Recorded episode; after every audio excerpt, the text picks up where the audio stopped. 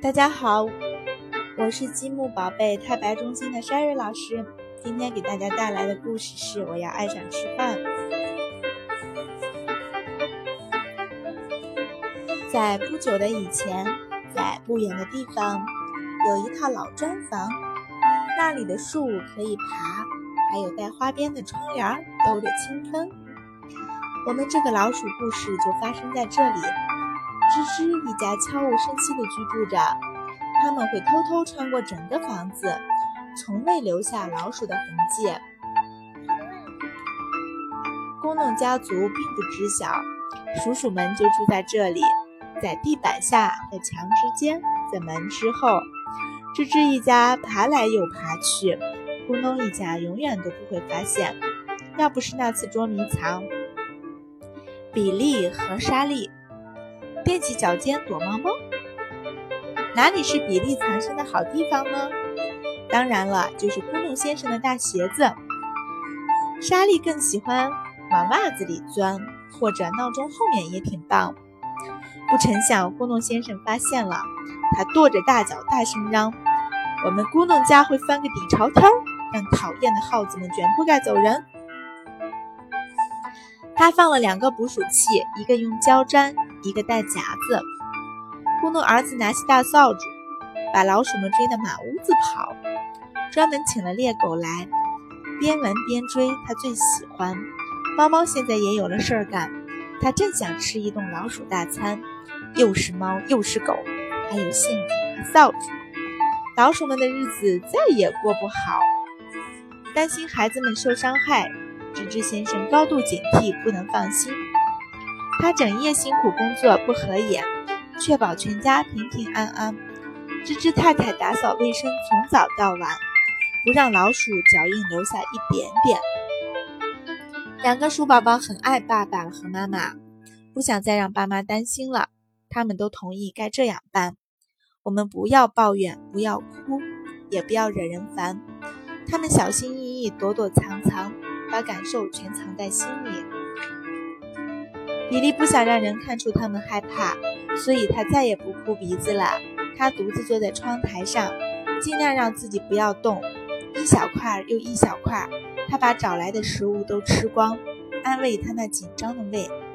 一小时又一小时，他边吃边看那只猫，他边吃边看边吃那只狗，还有咕哝太太种的花花和草草。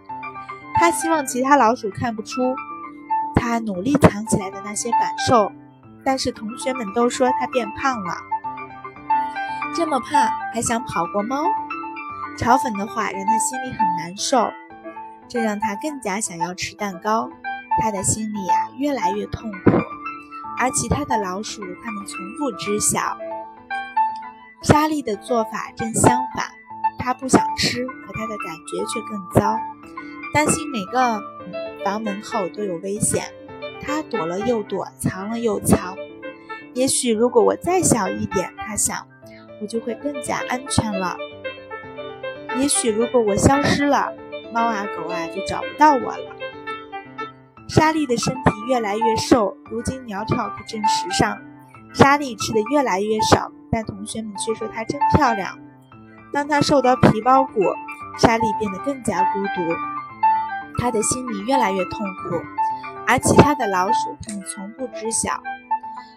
看到比利和莎莉这样，吱吱爸和吱吱妈不知道该怎么办了。比利的裤子越来越瘦，可他还让妈妈再来点肉。妈妈想要说点什么帮帮他，可他还是说没吃够。莎莉从来不让自己吃饱饭，也从来不让自己坐着没事儿干。老老鼠，饿老鼠，警报已经拉响了。每个人心里都很失落。家庭大餐原本能让心连心，如今心和心的距离却越来越遥远。有一天，聪明的老姑妈路易斯在啃一小块奶酪时，听说比利和莎莉都穿不了他们自己的衣服了。她担心孩子们是否都很好，就让比利和莎莉晚上到楼上来聊一聊。于是他们悄悄地往楼上爬，心惊胆颤，直起鸡皮疙瘩。坐在鹿姑妈的腿上，宝宝们放心了。他们的心事又安全又牢靠。鹿姑妈认真的倾听，慈爱的拥抱，直到明月高照。他们说出了所有的心里话，情不自禁，哭得稀里哗啦。当他们的故事已经一清二楚，鹿姑妈说出了他们想听到的话：你们俩都努力想帮忙，以为隐藏自己的烦恼可以使爸妈的压力减少，但是忽视内心的感受只会让事情更糟糕。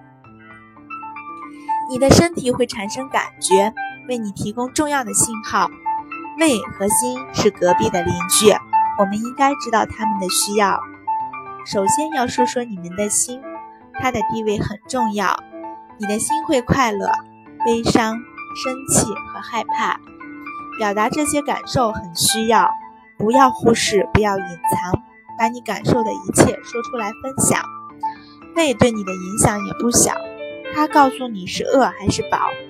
如果你吃的太多或太少。你会很难和心中的感受来交流，让饱和饿的感觉做他们各自该做的工作，告诉你该吃多少才最好，因为饿了撑了都不好。吃的合适会让你强壮，你的眼睛会闪亮，你的毛会长长，你的身体会充满活力，你的头脑会敏捷聪明。如何成为最好的自己？把你心中的话语说出来。相信你的家人不用假装，因为爱就在你们的心中流淌。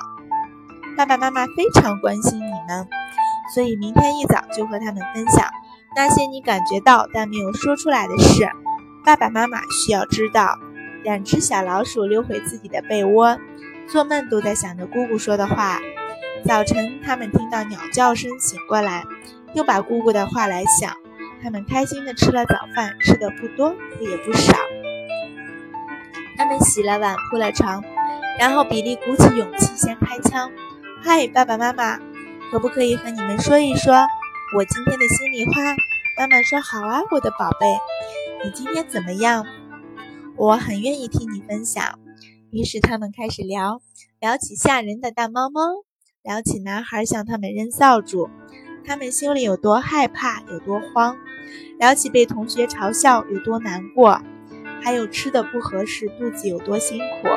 他们说他们已经受够了，再也不想吃的太多或太少。爸爸和妈妈抚摸着他们的毛，告诉他俩多么为他们而骄傲。不要把感受留给自己。我们爱你们胜过爱奶酪。现在比利和莎莉问自己：宝老鼠、饿老鼠还有其他选择吗？答案不难看出来。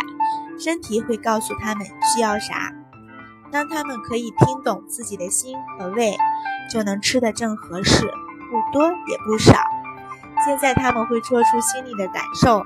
现在他们非常享受全家共进大餐的时候。芝芝一家经常放松一下，闻着清新的空气，亲近户外的清风。他们喜欢爬爬树，喜欢在湖水中逮蝌蚪。他们看上天上老鼠形状的云彩，无忧无虑，大声欢笑。当全家越经常在一起，生活就越美好。你再也听不到咕哝家的人因为一个捉迷藏的游戏而尖叫。当吱吱一家开始在户外活动，咕咚家也没有了人鼠大战的烦恼。如今，这个人和老鼠共处的房子里。平静又重新回来了。为了让自己长得强壮，比利和莎莉写了一首歌。倾听你的身体，读懂它并不难。体会了就会发现你需要的答案。